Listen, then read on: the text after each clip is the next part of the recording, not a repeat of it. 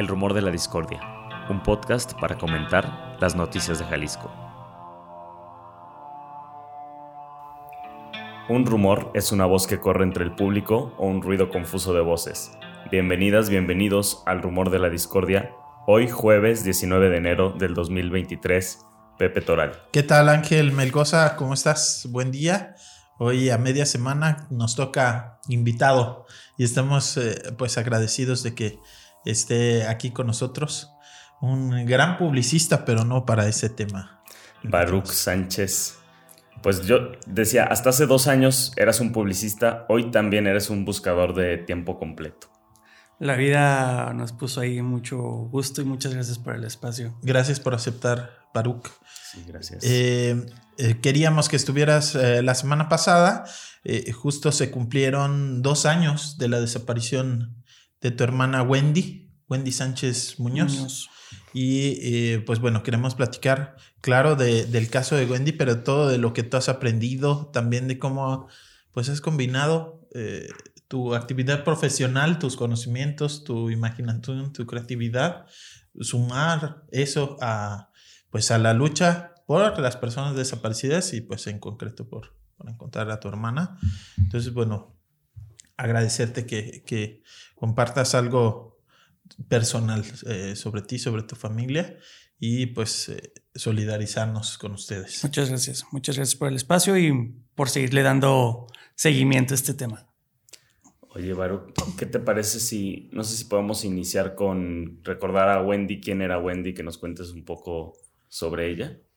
Sí, claro. Este, mi hermana Wendy es, es la eh, la que sigue de, mí, yo soy el más chico de la casa, es eh, Wendy, siempre fue como el, el alma más libre de toda la casa, ¿no? La que siempre eh, trataba de romper ciertos esquemas en cuanto a pensamiento, forma de ver la vida, este, filosóficos, una gran lectora, siempre tuvo como esta fascinación por el arte, por la creación y todo ese tipo de cosas. Y hacia allá fue como moviendo su, su vida, ¿no? ¿Sabes? ¿Y le cambiaba los esquemas a tus papás o a la familia? Muchísimo, porque, a ver, al final nosotros venimos de una familia muy tradicional, muy de...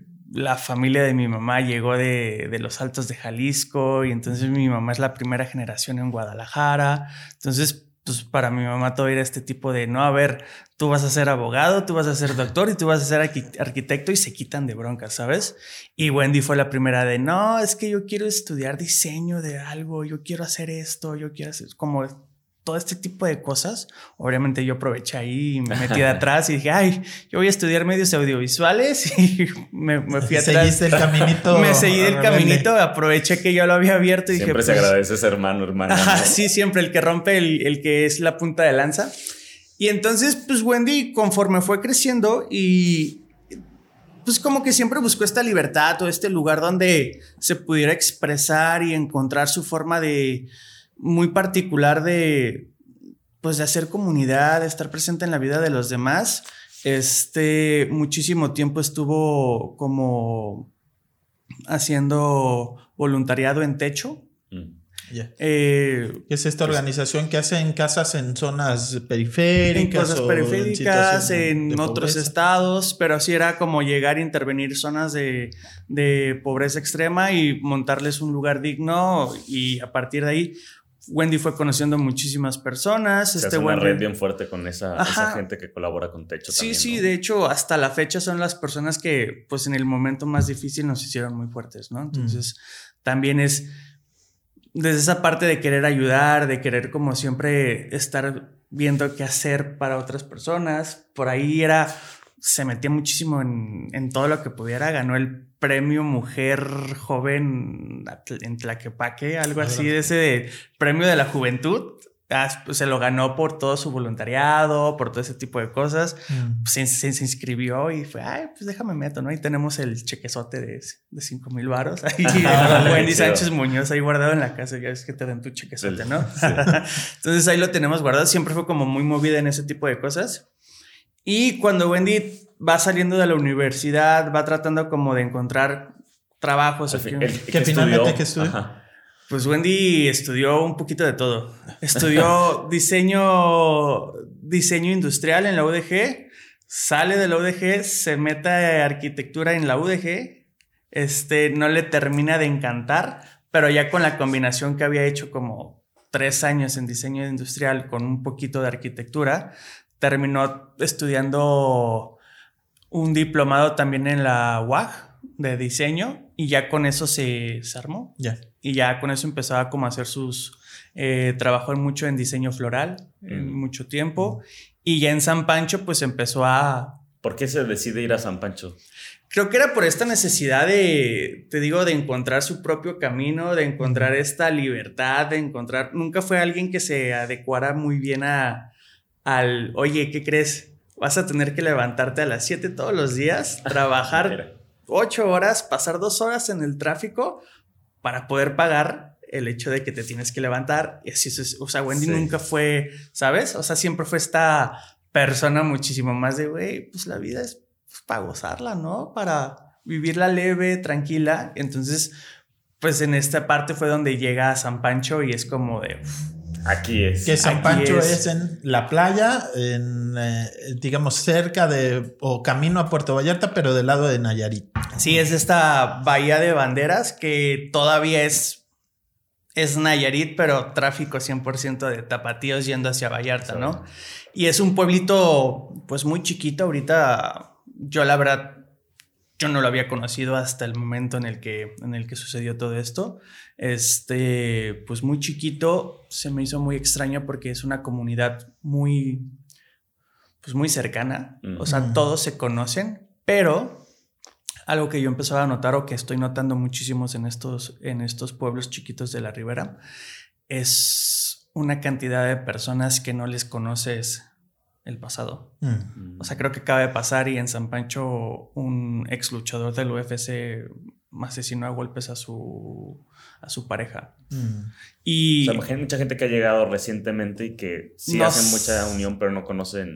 pues es que no sabes quiénes son al ¿Quiénes? final. ¿sabes? Y creo que, no sé si fue en Vallarta, pero hay casos de pederastas que los agarran en Vallarta y es, a ver, mm, no estoy diciendo que toda la gente, pero sí estoy diciendo que estos lugares tan alejados, tan chiquitos, tan tranquilos, pues se presta luego para que pues, personas que no conoces que han hecho en su vida, pues lleguen y, y se instalen. O también es muchísimo este de, pues llego cinco meses y me voy. Mm. Entonces, pues esta, Sí, porque también hay mucho turismo. ajá, esta, esta dinámica pues se vuelve como rara y fue también una de las cosas que nos, pues se nos complicó el momento de estar preguntando, ¿no? Porque era, no, pues es que fue fulanito, pero pues ya se fue. ¿Y yo dónde lo encuentro? No, pues es que no, no tienen ni redes, no tienen ni nada, viven libres, entonces es como de, pues es una broncota, ¿no? Tratar de encontrar. ¿Cuándo se fue. Wendy a, a San San Pancho? Wendy ya tenía alrededor de tres años viviendo en San Pancho. Iba y Este, venía para visitar a la familia. Iba y venía muchísimo para, para visitar sobre todo a mi hermana Carla, a mis papás. Este, yo ya vivía en Ciudad de México. Este, entonces, pues ella venía cada mes, cada dos meses, venía, se quedaba una semana, este, venía y bu- empezó como con su proyecto de una tiendecita de artesanías. Este, venía y buscaba cosillas ahí en, en Tlaquepaque o en Tonalá, como para encontrar artistas, ese tipo de cosas. Y Que ese proyecto ya lo inicia en noviembre del 2020, ¿no? Así es, lo, lo comenzó en, en noviembre de 2020. De hecho, la última Navidad eh, donde hubiésemos podido estar juntos, no lo estamos porque ella dice, no, pues es que hay turismo y tengo Me que abrir. Tengo que abrir la tiendita porque ahorita es temporada alta, ¿no? Y no, pues Claro. A- a- así quedó, ¿no? sí. Entonces, pues siempre era como muy normal este trayecto de ida y venida, ¿sabes? No era como algo de, ah, algo atípico o algo, ¿no? No, no era como parte de, vivo cerca, voy, vengo en, eh, en este, en esta parte, ¿no? Ujú. Y el 9 de enero de 2021, justo poco más de dos años, bueno, unos días más, eh, justamente de San Pancho hacia Guadalajara, es lo último que saben que sale para acá y eh, por lo menos hasta ese momento no, no supieron qué ocurrió con ella en, en el trayecto. ¿Es así? Sí, este, Sale Wendy avisa y confirma que va a venir a Guadalajara una noche antes, el 8. Este, se lo confirma mi hermana Carla. Si nos vemos mañana, bla, bla. Llego contigo por ahí de Sí, ya tenía planeado salir entre las 6 de la mañana. Pues, será llegar aquí como a mediodía, más tardar, ¿sabes? 6, 7 horas. Wendy manejando a su ritmo. Ah, más o menos, o sea, 12, 1 de la tarde. Entonces era como la hora que, que se iban a ver. Este. Al no poderla localizar y, no, y que no llegue, pues mi hermana se empieza, pues obviamente, a preocupar. Pero es insisto, cuando, cuando llegas a este punto y te pasa, lo último que piensas es... En lo peor. Algo pues. en lo peor, ¿sabes? Lo último, en, lo último que va a llegar a tu mente es decir, güey, desapareció, la secuestraron, cualquier cosa. Nunca llegas ahí, entonces empiezas de, ay, de seguro va muy despacito y no trae señal. Me espero una hora más. De seguro se le ha de haber terminado la gasolina, güey. Wendy es muy distraída. Se le ha de haber olvidado meterle, ponerle gasolina y se le poncharon las llantas. De seguro se le poncharon las llantas y pues alguien la debe estar ayudando, o la remolcaron, ¿sabes? Entonces tú mismo empiezas como a ponerte de, güey, pasó esto, güey, no, entonces puede pasar esto, güey, no, puede pasar esto. Antes de pensar en desaparición pensamos en un accidente, güey. O sea, lo primero que fuimos fue a buscar en, las barrancas. que alguien les prestó drones, ¿no? Para ver también por la sí, Sí, o sea, era, era lo primero que hicimos, ¿no? O sea, primero fue descartar todo lo todo lo obvio, todo lo accidental o todo lo lógico, hasta llegar a un punto de, no mames, desapareció, ¿sabes? Porque pues no estamos metidos en eso, ¿sabes? No es algo que tú digas, andaba en malos pasos, no, era un artista viviendo en San Pancho como cualquier otra persona que sale de su casa a seguir sus sueños. Pues lo último que piensas es en, pues le va a pasar algo así, ¿no? Entonces, los primeros horas y los primeros días, la verdad fue como un descarte de posibilidades. Oye, ya buscamos aquí, oye, ya buscamos acá. Este. ¿Eso de descarte lo hicieron ustedes como familia o también la autoridad? Nada, nosotros como familia. Nada, sí, sí, no, es que. El problema y muchísimo de la, de la bronca fue al principio nosotros fuimos y levantamos un acta de denuncia en la fiscalía aquí de, Jalisco. de Jalisco. Los de Jalisco llegan y dicen, último lugar donde la vieron, San Pancho. No nos toca. Es Nayarit. Es Nayarit. Pues córrele, güey, a Nayarit. No hicieron nada, simplemente les dijeron vayan a Nayarit. Ah, sí, nosotros nos comunicamos con nuestros pares y ya. Ya que les hablen. Y ahí es que les hablen. Pues lo que nosotros hicimos fue, oye, hay que dividirnos. Mi hermano y mi papá se fueron en la carretera, parándose en cada retén, en cada de la Guardia Nacional, en cada auto, en cada caseta. Oye, ¿tan reportado algún accidente? Oye, algo en las últimas 24 horas. Oye, es que se supone. Ajá, y fue como de. Lo primero que dijimos, güey, buscar de, de Tlaquepaque a San Pancho es, un chingo, son muchísimos kilómetros. Entonces era cómo lo vamos acotando. Cómo lo vamos acotando, ¿no? Entonces era este primero, primero descarte lógico de, güey, la camioneta no se vio, la camioneta todo esto, o sea, todo ese tipo de cosas las empezamos a, tratar de descartar. Algo que cuando yo hago la, la, noticia pública, o sea, cuando yo lo publico en mis redes, pues yo no tampoco pensé que iba a llegar al a lo que llegó y a lo que se llegó a significar, ¿sabes? Que muy rápido lo mueves, ¿no? El 10 de, enero. Sí, lo empiezo a mover muy rápido. Este, pues tenía o tengo esta ventaja de que mínimo sé cómo se mueven las redes, ¿no? O sea, sé que era más fácil moverlo en Twitter que ponerlo en mi Facebook, ¿sabes? O sea, todo ese tipo de cosas, de nociones de, de sé cómo mover las noticias y sé cómo mover la información en Internet, pues sí me sirvió muchísimo. Entonces lo pero Aún así, o sea, por tu trabajo, ¿no? Pensé que tú lo mueves, pero aún así descartando lo más lógico y siguiendo el trabajo en campo, pues. Sí, sí, sí. O sea, siempre fue como a la par de, oye, hay que ir haciendo esto y hay que ir moviendo, eh, ir preguntando, ir viendo todo este tipo de cosas. Conforme se va, se va este, haciendo la noticia más, más grande, obviamente se empiezan a acercar a personas y nos empiezan a decir, güey, busquen cámaras, güey, busquen todo este tipo de cosas güey, yo sé de alguien que te puede checar si la camioneta pasó o no por, tal. Por las casetas. O sea, todo ese tipo de cosas que de repente las personas empiezan como a, sumar y ayudar, pues obviamente nos fue como ayudando a delimitar muchísimas más cosas, ¿no? Fue como de aquí a acá, de acá a acá. Eh, entonces. Pero ese mismo día tu papá y tu hermano se van hasta Nayarit. Sí. Sí, sí, sí. Ese mismo día se van hasta Nayarit. Yo me quedo en Guadalajara unos días más para este, seguir viendo, como no sabíamos quién nos tocaba o quién nos iba a ayudar, pues yo seguíamos, seguíamos viendo cosas con la Fiscalía de Jalisco o tocándoles la puerta de, oye, ¿cómo me puedes ayudar? Todo este tipo de cosas.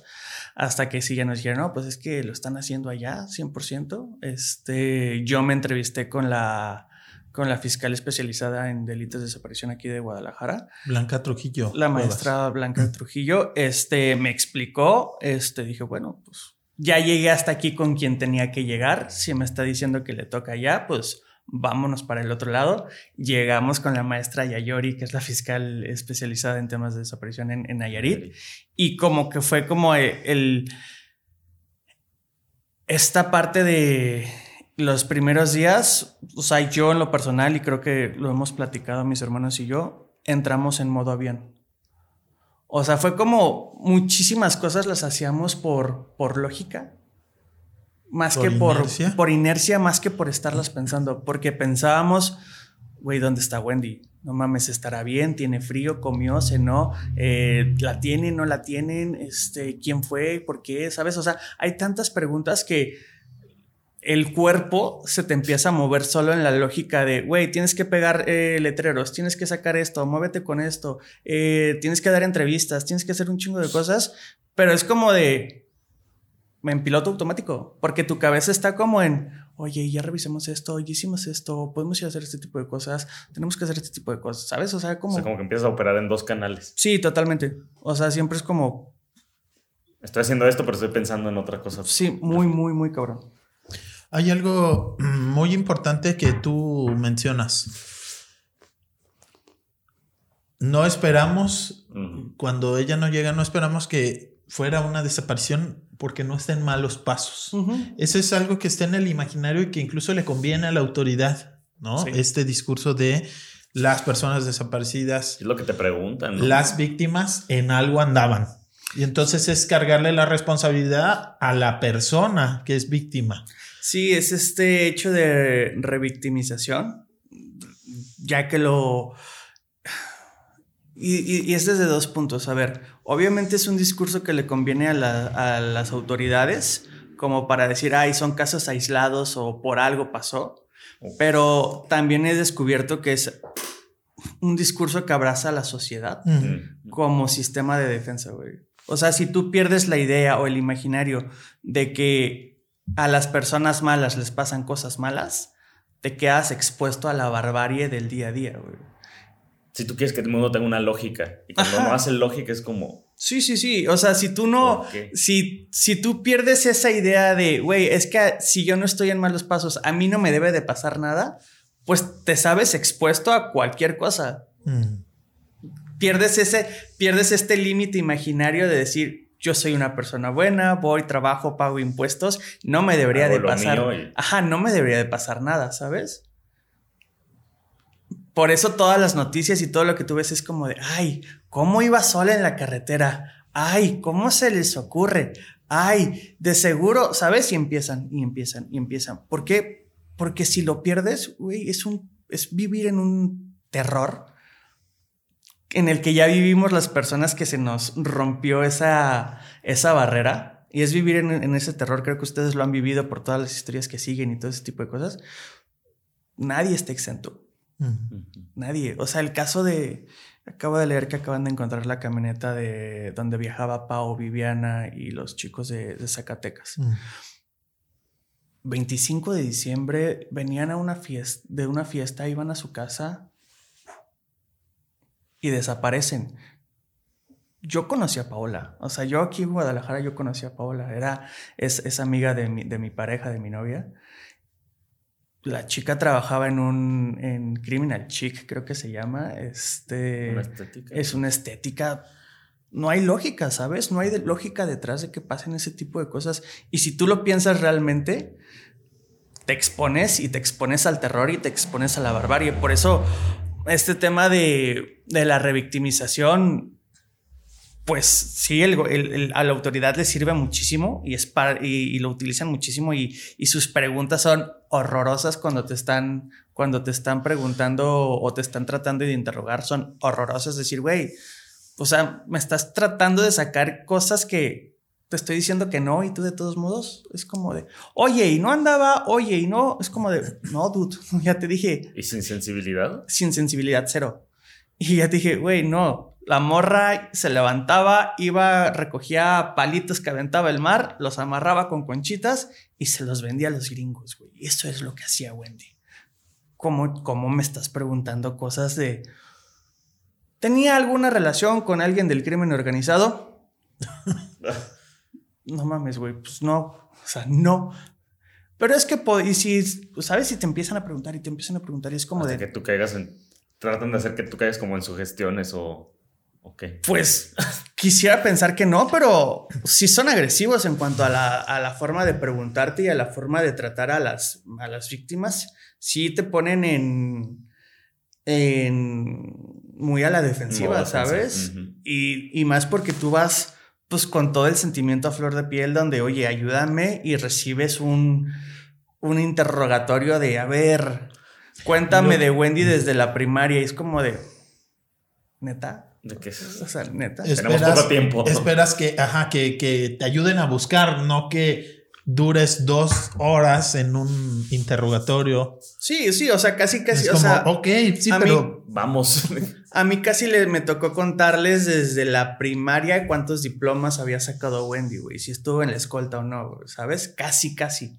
Y era como un, no, dude, vamos a buscar las cámaras, ahí están las cámaras, este, vamos a ver qué pedo con el, el, celular, si lo localizamos o no, vamos a, ¿sabes? O sea, vamos a movernos en que, no, todo va a llevar su tiempo, todo lleva su... Y es como una desesperación por dos, ¿sabes? La desesperación de no encontrar a tu familiar, más la desesperación de no ver que nadie le hierva la sangre para ayudarte, ¿no? Entonces está todavía más cabrón. Y con ustedes además eh, la situación de que son dos autoridades de dos estados distintos, ¿no? Ahí como... la bolita. O sea, en el camino de ella arrancan a pero no se sabe o, o, quizá ya tienen ustedes más información, pero si cruzó o no cruzó a Jalisco, si desapareció o no en Jalisco. Eso lo fuimos descubriendo nosotros. O sea, realmente lo que hizo el estado de Jalisco fue su último lugar es San Pancho, ergo le toca, le toca Nayarit, ¿no? Fue lo mismo que está sucediendo con Pau y ellos, ¿no? Su último lugar, Zacatecas, ergo, váyanse para allá, ¿no? de alguien más. Ajá. Entonces, pues nosotros empezamos a buscar, empezamos a hacer todo este tipo de cosas. Te vuelves experto en cosas que no quisieras ser experto. Y es cuando nos empiezan a decir de sábanas de llamadas, de todo este tipo de cosas. Entonces empezamos a, ver quién nos podía sacar una sábana de llamadas. Eh, se acercan las personas de decir, oye, este, yo puedo revisar si pasó o no en las casetas. Y nos dan, ¿sabes qué? La última vez que pasó la, la, caseta de Compostela, que es la del la que es el entrón que ya se ha... Donde está una gasolinera muy grande. Este Mm, no tenía registros. O sea, no tenía registros que la camioneta haya pasado por ahí. Mm. Entonces empezamos a decir, ok, entonces es más para acá, ¿sabes? Eh, las personas de la gasolinera de Centronque nos prestaron sus videos. Estábamos ahí revisando video tras video tras video. Revisamos todo el día, no vimos que pasara mm. la, la, camioneta, ¿no? Entonces nosotros tuvimos que hacer esa chamba este, para empezar a, a, Es lo que siempre les he dicho, es como tienes que empezar a armar un rompecabezas. Mm. Como de, güey, no paso aquí, no paso acá, no paso acá. Entonces lo vas como acotando y lo vas como empezando a, a, a, cerrar, ¿no? Decir, güey, mínimo es como de aquí para allá, ¿no? Es de Compostela para allá. Gran alivio, ¿no? Es como de, ya no tengo que buscar en Jalisco, ya solamente me, me empiezo a enfocar en esta parte, ¿no? Pero también era como esta parte, oye, pero fue en fue ahí en San Pancho o se la llevaron a Vallarta o se la llevaron a, a, otro pueblo hacia la, hacia la sierra. todo ese tipo de cosas, pues era donde tú esperabas, pues, inteligencia por parte de, de las autoridades y cero. O sea, fue muchísimo que nosotros tuvimos que ir descubriendo, entendiendo y, viendo, ¿no? Al final nosotros con, con, esta sábana de llamadas podemos ver que Wendy sale de su, de su casa, desde que sale a su casa y conforme va pasando las antenas de comunicación, vemos que el tiempo que hay entre cada conexión de una antena a otra es demasiado corto. O sea, Va muy rápido. Va muy rápido. Para ser ella. Y justamente empezamos como a, a, pensar ese tipo de cosas, ¿no? A deducir ese tipo de cosas. Es como de ver, sale de su, se ve que sale, la señal sale de su casa. La señal va demasiado rápido y después en las varas, adelantito de las varas, sale de la carretera, vuelve a entrar a la carretera, pasa otra antena y ahí se apaga el celular. Mm. Entonces con eso, pues nosotros empezamos a, inferir cosas, ¿no? De, oye, pues cómo estuvo la cosa. Alguien la abordó desde, desde la casa. O sea, alguien la abordó desde que salió. Y fue a las varas. Y fue en trayecto y llegó hasta las varas y llegó. Entonces ya fuimos a hacer búsquedas de campo al lugar donde teníamos la última conexión. Empezamos a hacer pues todo lo que nosotros. hicieron esas búsquedas, Baruch? Con la señora Vicky de un, de un, este, de un colectivo de Nayarit. Les ayuda a los colectivos que sí sí sí los colectivos son los que... los que se mueven pero nosotros nos metíamos a los caminos y nos metíamos a a, pues, a buscar. O sea, nosotros también, si ahorita que, ahorita que lo pienso muy a lo frío, es como nosotros pendejamente decían, pensábamos de, güey, pues no, ven, no, venimos a buscar broncas, ¿no? Venimos a buscar a mi hermana, ¿sabes? Y nosotros íbamos con nuestros letreritos y si nos topábamos alguna camioneta o, o, algún militar con tenis, nuestro plan era de, güey, o sea, solo queremos. Solo venimos por esto, cero pedos, pero fríamente sí, sí nos exponíamos demasiado, ¿sabes? Mm. O sea, sí era muchísima exposición de, de, todo eso, ¿no? De hecho, la fiscalía de Nayarit, el, el, fiscal y la, y, y, la maestra Yayori nos decían, no, ¿cómo creen? No se vayan solo, avísenos. Y era como, pues es que te aviso, pero tiene que entrar un oficio para que, y es 15 días. 15 días, y es organizar todo, y tienes que organizar gente que venga desde Nayarit, desde Tepic hasta Bahía de Valde, o sea, no, güey, no me dan tus tiempos para yo poder, para yo poder estarme moviendo, ¿no? Entonces, todo ese tipo de cosas las fuimos encontrando nosotros. Llegamos, o sea, tal cual, y nosotros lo hemos hablado, llegamos al punto donde donde ya no sabíamos qué más hacer, ¿no? Mm. O sea, llegamos al punto donde, oye, esto es lo más que puedo saber, ¿no? Y preguntábamos y nos metíamos a los pueblitos y yo puse comerciales en la radio de la zona, o sea, hicimos, hicimos todo lo que estaba en nuestras manos, se hizo, ¿sabes? Pero, pues lamentablemente no tuvimos esta parte de, oye, yo sé algo, oye, yo vi, oye, yo supe. O sea, jamás nos dieron esta... Jamás alguien les habló para decir, yo vi esto. Nunca, nunca, nunca, nunca. Siempre nos decían, no, es que aquí la maña está muy, muy pesada mm. y todo ese tipo de cosas y la gente era muy cerrada a hablar, ¿sabes? Mm. O este tipo de cosas que les decía al principio, ¿no? Pues la gente de San Pancho en su idilio, perdón, gente de San Pancho, en su idilio mágico, no, ¿cómo crees? Aquí nadie pudo haber sido, mm. ¿sabes? Nadie, como que aquí todos vivimos abrazados al, amor y paz, jamás podrían pasar este tipo de cosas. Mm. Se cierran, se cierran muchísimo, entonces no ponen atención a su alrededor, no ponen atención al final con quién están conviviendo en el día a día y pues no, o sea, no había más. ¿La camioneta apareció? Jamás apareció jamás apareció. Este. Raro. O sea, porque neta nos metimos hasta caminos, brechas para los dos lados, hacia San Blas, hacia la sierra. Y jamás la encontramos, jamás apareció. Este. Jamás se hizo jamás volvieron a aprender la computadora de Wendy ni conectarla a una red porque pues yo tenía la contraseña y todo. Wendy era muy fácil para eh, tenía la misma contraseña desde que teníamos MySpace. entonces era demasiado fácil. Entonces era, pues yo me la sabía y yo estaba ahí como checando Esperando que- esperando que se conectara algo, ¿sabes? Algo.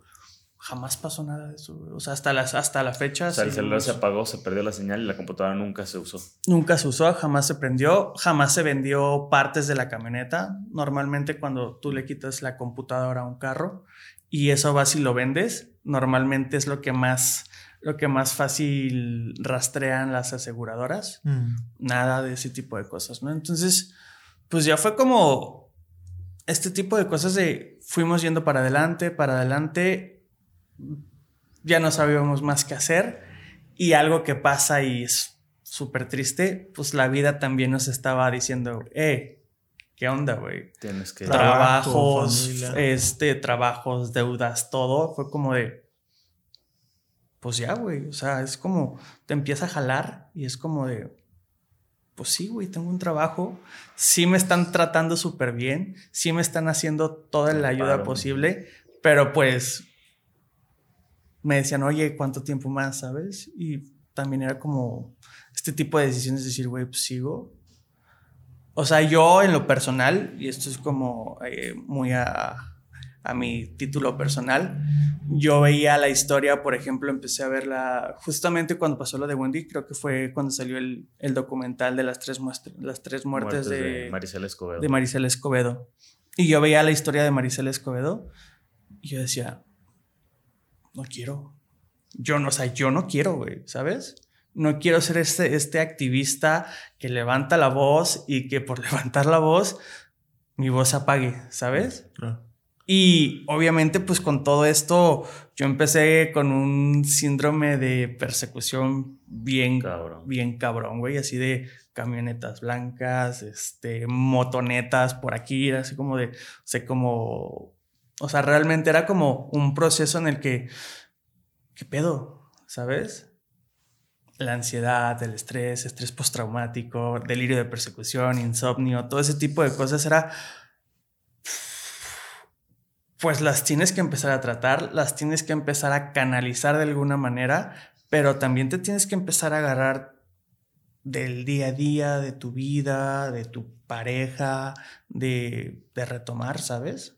Entonces ahí fue como cuando ya la vida nos empezó a, a reclamar de vuelta, fue cuando ya tuvimos que decir, güey, pues es que, ¿qué más hacemos, sabes? O sea, lo que sigue es unirnos a un colectivo y ser parte de, pero pues tenemos que pagar cuentas, tenemos que, ¿sabes? Y ustedes ni siquiera estaban en Nayarit como para participar de los colectivos de allá, ¿no? Y justamente era- esa, esa- esa era otra cosa, ¿no? O sea, en familia lo llegamos a hablar de, oye, rentamos una casa en Guayabitos para estar acá y seguir haciendo cosas. Pero era como de, mames, o sea, vamos a dejar todo lo que somos por irnos hacia allá.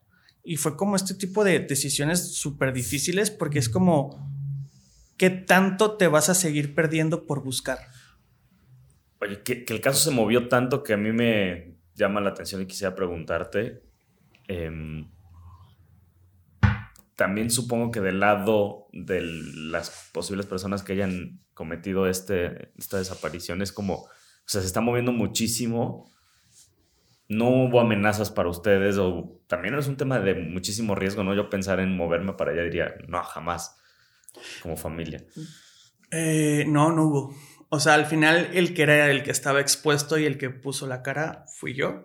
O sea, como que fue una organización muy interna y muy, y muy rápida, ¿no? Mm. Este, Cristian, mi hermano mayor, tú ves todo con la fiscalía. Este, Carla, eh, tú ves todo con los amigos y cercanos a Wendy. Eh, tú que eres publicista, vas para Vas pa' enfrente, la cara. vas para dar la cara y dije, bueno, pues va, ¿no? Entonces cada quien empezó a hacer lo suyo. Este, yo que estuve moviendo todo, jamás recibí nada. Era al- algo que también al final nos decían eso, güey, si tú haces tanto ruido, güey, en una zona en específica, lo primero que te dicen es, bájale al ruido la gente que la gente que se dedica a cosas malas no quiere atención mediática en la zona, do- en donde está. Entonces lo primero que te hubieran dicho es bájale. El que no te lo hubieran dicho es una señal de que no estuvo involucrado. ¿No? Entonces ahí sigues pensando más, alguien cercano, ¿quién? su entorno, todo ese tipo de cosas. Hasta, hasta las cosas que no te suceden te dan, te dan este, pues esta línea o esta, este seguimiento para, para pensar o ir pensando qué pasó. Claro. Ahora, eh, tú, tú dices, eh, te ves de alguna forma reflejado o, te apela la historia de Marcial Escobedo y, tú no quieres. Aún así, sí siento yo, y tú, tú me lo dices, que sí hay, digamos, un tránsito de esta búsqueda en campo a ya, pues, una exigencia eh, política ya no tan específica hacia Wendy, sino a la situación de violencia, a las otras desapariciones que siguen ocurriendo, eh, sin que necesariamente te conviertas en un activista. Sí hay este, pues, posturas y exigencias políticas muy claras de tu parte hacia la situación eh, de violencia, de terror que está atravesando el país.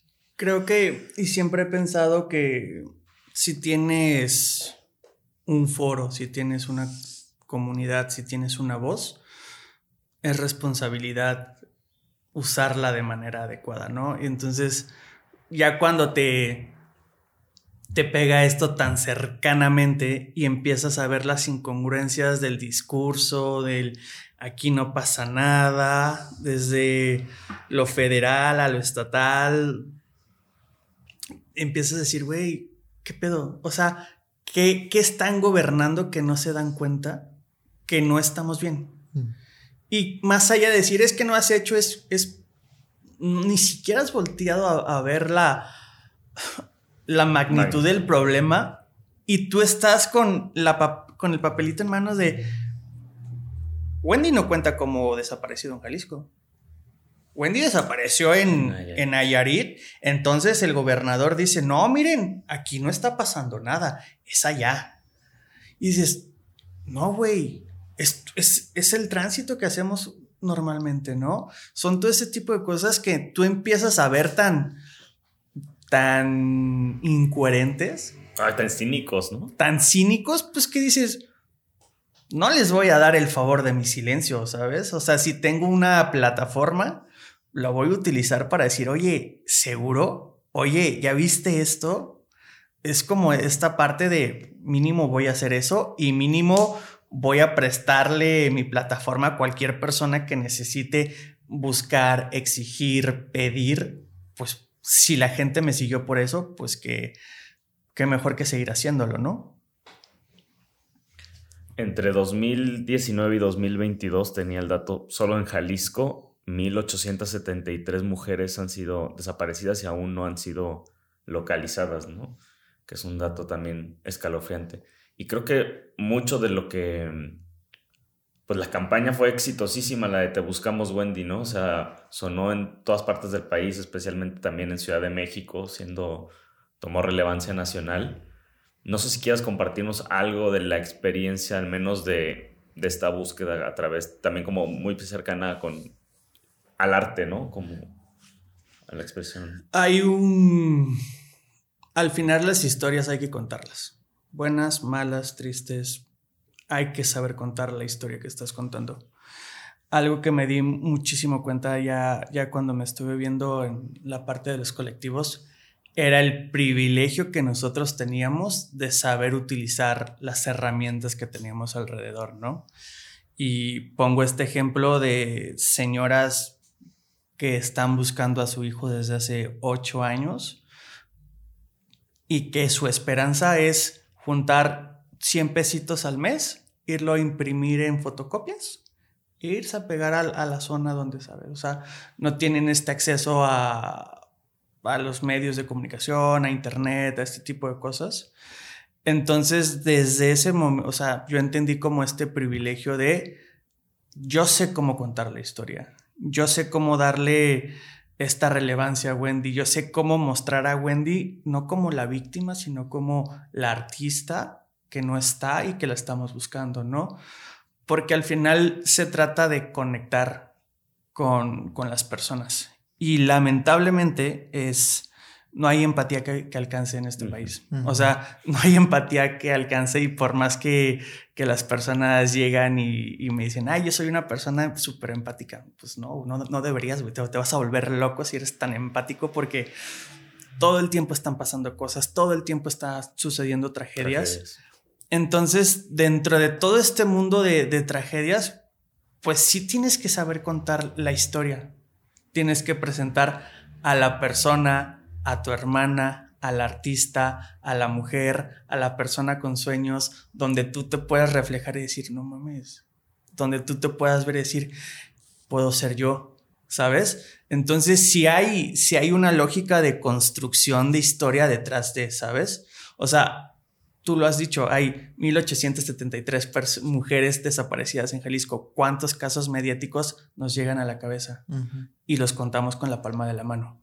Entonces, esta parte de sí saber contar la historia o sí saber cómo conectar con, con las personas que están allá, pues es un tema bastante inaccesible para la mayoría de las personas que están sufriendo este tipo de cosas, ¿no? Entonces, yo desde ese punto sí me sé privilegiado y también es esta parte de cómo podíamos conectar, ¿no? Al final, también muchísimo se hizo orgánicamente porque Wendy conocía a demasiadas personas. Mm. O sea, Wendy sí era una persona muy conectada con toda la parte artística, con muchísimas personas se estaban moviendo muchísimas personas que a mí me conocen del medio de la publicidad, que este, diseñadores gráficos, ilustradores, realizadores, este, que he ido haciendo a lo largo de mi carrera, eh, pues también se sumaron, ¿no? Entonces, sí se dio un punto de privilegio donde al final conocíamos a las personas que nos podían ayudar a hacer esto, esta bola de nieve más grande,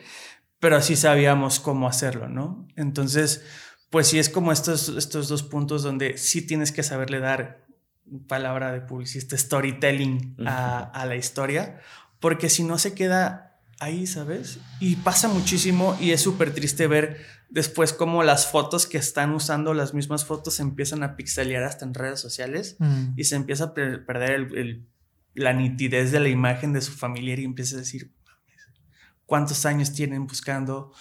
Que no han podido hacer que se les volteara a ver, ¿sabes? Entonces ese tipo de cosas sí es como bastante, bastante duro y es la ventaja que, entre comillas, que yo tuve o que yo, que yo sabía hacer, ¿sabes? Es duro, pero es real, ¿no? Y es lo que sucede. ¿Habría, siguen de alguna manera implicados ustedes en, con otros colectivos, en búsquedas? ¿Qué, qué cómo lo, llevan ahora la, familia a dos años de la desaparición de, Wendy.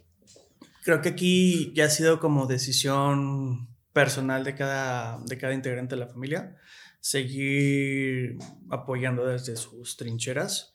Yo sigo en muchísimo contacto con, colectivos, este, con colectivas también de movimiento feminista. Eh, yo lo que normalmente hago es estoy como... Llegan y me preguntan muchísimo. O sea, es como, como que buscan quién, es, quién sabe de esto y llegan a mi perfil y me preguntan, ¿no? Entonces yo lo que trato es de, oye, ¿qué pasó? ¿Dónde pasó? Todo este tipo de cosas. Y trato como de, ah, ok, te voy a poner en contacto con tal persona, él, está, él es fulano, hace tal cosa, te puede ayudar. Mm. Y así sucesivamente, ¿no? Entonces sí trato como de ir viendo los colectivos que tengo. canalizando. Ajá, empiezo como yo a canalizar y obviamente toda la parte de difusión.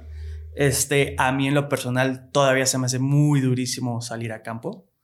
Es como, todavía es como flachazos de, de todo lo que pasó. Es como, sí me cuesta muchísimo y sí salgo como de este, de este pequeño espacio de, de estabilidad. El salir a campo a mí todavía me cuesta muchísimo este, como para seguir eh, ayudando desde ese punto a los otros colectivos, ¿no? Entonces, yo lo que trato es de, pues, para lo que soy bueno, ¿no? Difusión, estar levantando la mano, estar conectando, este, oye, pasó esto, ¿sabes qué? Déjale pregunto a tal, a tal periodista si quiere aventarse la nota. Oye, tengo esto, ah, sí, pásamelo. Y empiezo a hacer los conectes, ¿no? Este, eso desde mi trinchera. Eh, mi hermano sí está todavía más, más al pendiente, más metido, trata de ayudar de, con en manera de especie, de qué necesitan, cómo les puedo ayudar, todo este tipo de cosas. Y, y pues ya, ¿no? O sea, hasta ese punto, este, sí, pues, ¿qué más, no? y sobre todo porque al final lo tenemos que combinar con el día a día, ¿no? Hay, hay historias y al final son madres buscadoras porque el, el hombre se tiene que quedar a proveer a la casa. Mm. Entonces la que puede salir a buscar es la madre. Por eso normalmente es este, esta figura de, de la mujer buscando, porque al final lo que nos contaban es que las que tenían pareja era, pues es que mi, mi esposo se tuvo que quedar a, a conseguir el dinero para el día a día, ¿sabes? Yo, como madre de casa, pues puedo salir y hacer, hacer búsqueda, ¿no? Por eso es como más normal. encontrar el balance, ¿no? Cada quien a su sí, forma. O sea, sí representa una ruptura muy cabrona en cuanto a, a qué vas a hacer, ¿no? Vas a dejar todo lo que conoces y te vas a, a ir de frente a buscar por todo el país o encuentras otras rutas para seguir ayudando, ¿no? En mi caso, pues yo sí dije, güey, no tengo los tamaños, ni el corazón, ni la fuerza para hacer lo que hacen todas las madres, de andar en el campo, de andar buscando, de encontrar osamentas, de encontrar fosas comunes, yo no, yo no me veo. Dejar su vida. o sea, es como de dejar la vida que conozco y, y perderme en el, en el trayecto de buscar, yo no me veo. ¿Qué te puedo ayudar? difusión, conexión, interlocución, todo ese tipo de cosas que sé que soy bueno, pues estoy a tu disposición, ¿no? Y tan respetable una decisión como la otra, porque en el fondo, pues nadie tendría por qué eh, enfrentar una situación así, ¿no? Y, y, quienes deciden dejar su vida, muchas veces su familia, y convertirse en una madre buscadora, en una hermana buscadora, pues muy respetable. Y también quienes deciden pues hacer eh, otro tipo de ayuda, otro tipo necesario, ¿no? Porque también se complementan las tareas. Y a final de cuentas, pues, eh, pues muchas de esas cosas tendría que hacerlas el Estado y no lo hace. Y nadie tendría por qué enfrentar una, una situación como esa. Entonces, bueno, creo que tan respetable una decisión como la otra innecesaria. ¿no? Sí, no, y sobre todo, creo que sí perdemos muchísimo esa línea donde donde al final somos parte de una narrativa de, ay, ve cómo la hacen para seguir, salir adelante o cómo se sobreponen a la tragedia. A ver, espérate, esto le corresponde al Estado. O sea, la búsqueda y la localización de cualquier ciudadano mexicano desaparecido le corresponde al Estado. Nosotros no tendríamos que estar haciendo nada, de esto si, si existen los colectivos, si existen personas como yo que desde su trinchera hace activismo, es por la ineficiencia del Estado mexicano que no ha logrado enfrentar este problema, que no tiene ni idea de por dónde empezar a enfrentar este problema y que las cosas buenas que en su momento han llegado a hacer las amputan ellos mismos. Por ejemplo, las comisiones estatales de búsqueda deberían de ser independientes, no pueden depender de las fiscalías del Estado. ¿Por qué? Porque una desaparición forzada, muchísimas bienes vienen por parte de fiscalías, eh, ejército o del Estado. Entonces, es como de cómo te pones a investigarte a ti mismo, ¿no? Es un poquito... Juez y parte. Juez y parte o lo que hizo Peña Nieto con su Casa Blanca, ¿no? Así de, voy a poner a mi empleado a que me investigue, ¿no? Ahorita les dice si hice mal o no. No, güey. No, o sea, esta independencia de, de búsqueda, de actuación, tiene que estar presente. O sea, y creo que es ya se hizo una comisión de búsqueda nacional, ya se está armando las comisiones estatales de búsqueda. Tienes que seguir dando el siguiente paso, ¿no? El darles independencia, darles total autonomía para que realmente puedan hacer este, este tipo de búsqueda. Eh, Carla Quintana, que es una de las encargadas a nivel nacional de, la Comisión, Nacional de, de, Búsqueda, es algo que ha dicho. Y ella, en su momento, cuando se legisló esto a nivel federal, ella levantó la mano y dice, oye, me tienes que dar independencia, me tengo poder, tengo que poder yo moverme sin la necesidad de, ah, ya me vino a pedir el MP a que haga esto. Pues no, o sea, ahí hay una incongruencia y hay un, cada caso es distinto y cada caso se mueve de, manera diferente, pero debemos de aceptarlo. En México muchísimas de las desapariciones son o participó algún sector del Estado. Desaparición forzada, ¿no? Directamente o indirectamente, pero pues a final de cuentas el que también eh, un elemento del Estado voltee para otro lado, pues es participar. Sí, es omisión. Es lo que nos decía Héctor Flores de, de, Luz de Esperanza, pues que viéndolo así, la mayoría de las desapariciones podrían encajar justo en, en desaparición, forzada. Oye, debe ser súper interesante también, Baruch. Siento que ya nos estamos extendiendo demasiado, pero bueno, a ver si luego tenemos otra posibilidad de seguir platicando. Claro. Del análisis que haces eh, tú, también viniendo de este mundo del storytelling, de los elementos culturales, de las novelas, de las series, de las películas que se hacen retratando todos los casos de, desaparición. Porque, por ejemplo, algo que yo siento, pero quizás para ir cerrando, que muchas veces sí se clava mucho en la figura de la víctima, pero también hay un mundo de vida en los colectivos y de risa y de fuerza que normalmente no se ve en estos productos culturales. Pues. Hay, eh, bueno, al final los, productos culturales es el retrato de la sociedad, ¿no? Y es como lo están percibiendo las personas que están de fuera en cuanto a este tipo de cosas, ¿no? A mí me pasaba muchísimo de que yo empezaba a hacer mi vida y empezaba pues a reírme y a publicar no sé, antes tenía una página de memes, ¿sabes? Este, tenía mi página de memes y publicaba un, montón de cosas y a mí me gusta muchísimo el humor de internet y es algo que me, que me gusta mucho, o sea, me gusta mucho compartirlo, me río mucho y me hace, pues genuinamente me hace feliz, ¿no? Entonces, este tipo de cosas de yo empezar a volver a publicar este tipo de cosas, yo me sentía culpable. Mm. ¿Sabes? Decir, espérate, güey, la gente está esperando que yo esté triste. Mm. Y pues me tienen que ver triste, ¿no? Entonces todo el día publicando cosas de Dios le da sus mejores, sus peores batallas, sus peores guerras, cosas así, ¿no? ¿Sabes? Al final era como de, güey, pues cómo les digo que estoy mal todavía, ¿sabes? Que no puedo dormir o ese tipo de cosas. Y sí es cierto, güey, hay un final, hay una, empezamos a hacer comunidad entre los colectivos, empiezas a hacer tu vida normal, entre comillas, o lo que alcances a, retomar, pero pues pues si hay como una reconstrucción de tu narrativa a partir de, ¿sabes? O sea, si vuelves a encontrar estos espacios para sentirte bien, para sentirte pleno, para sentirte feliz, obviamente estos recuerdos, este tipo de cosas te llegan y, como una ola que te, que te revuelca de la nada. Pero pues sí, ¿no? Si hay, creo que sí hay más que contar en los colectivos, creo que sí hay más cosas que, que resaltarles a las madres buscadoras que solamente el corazón y ver, ponerlas como esta cara de la tragedia nacional. Es como, güey, hay muchísimas más cosas, hay muchísima más historia detrás de ellas y sobre todo hay muchísimas formas de estarlas ayudando si realmente quisieran estarlas ayudando en cuanto a herramientas, difusión y un montón de cosas, más allá de, de esta narrativa revictimizante de pobrecita, ve cómo está sufriendo. Mm. Eso ya lo sabemos. Sí, o sea, ya lo sabemos, pero hay más, ¿no? Claro. Muy bien. Pues muchísimas gracias, Baruch. No, muchísimas gracias a ustedes por el espacio y cuando gusten.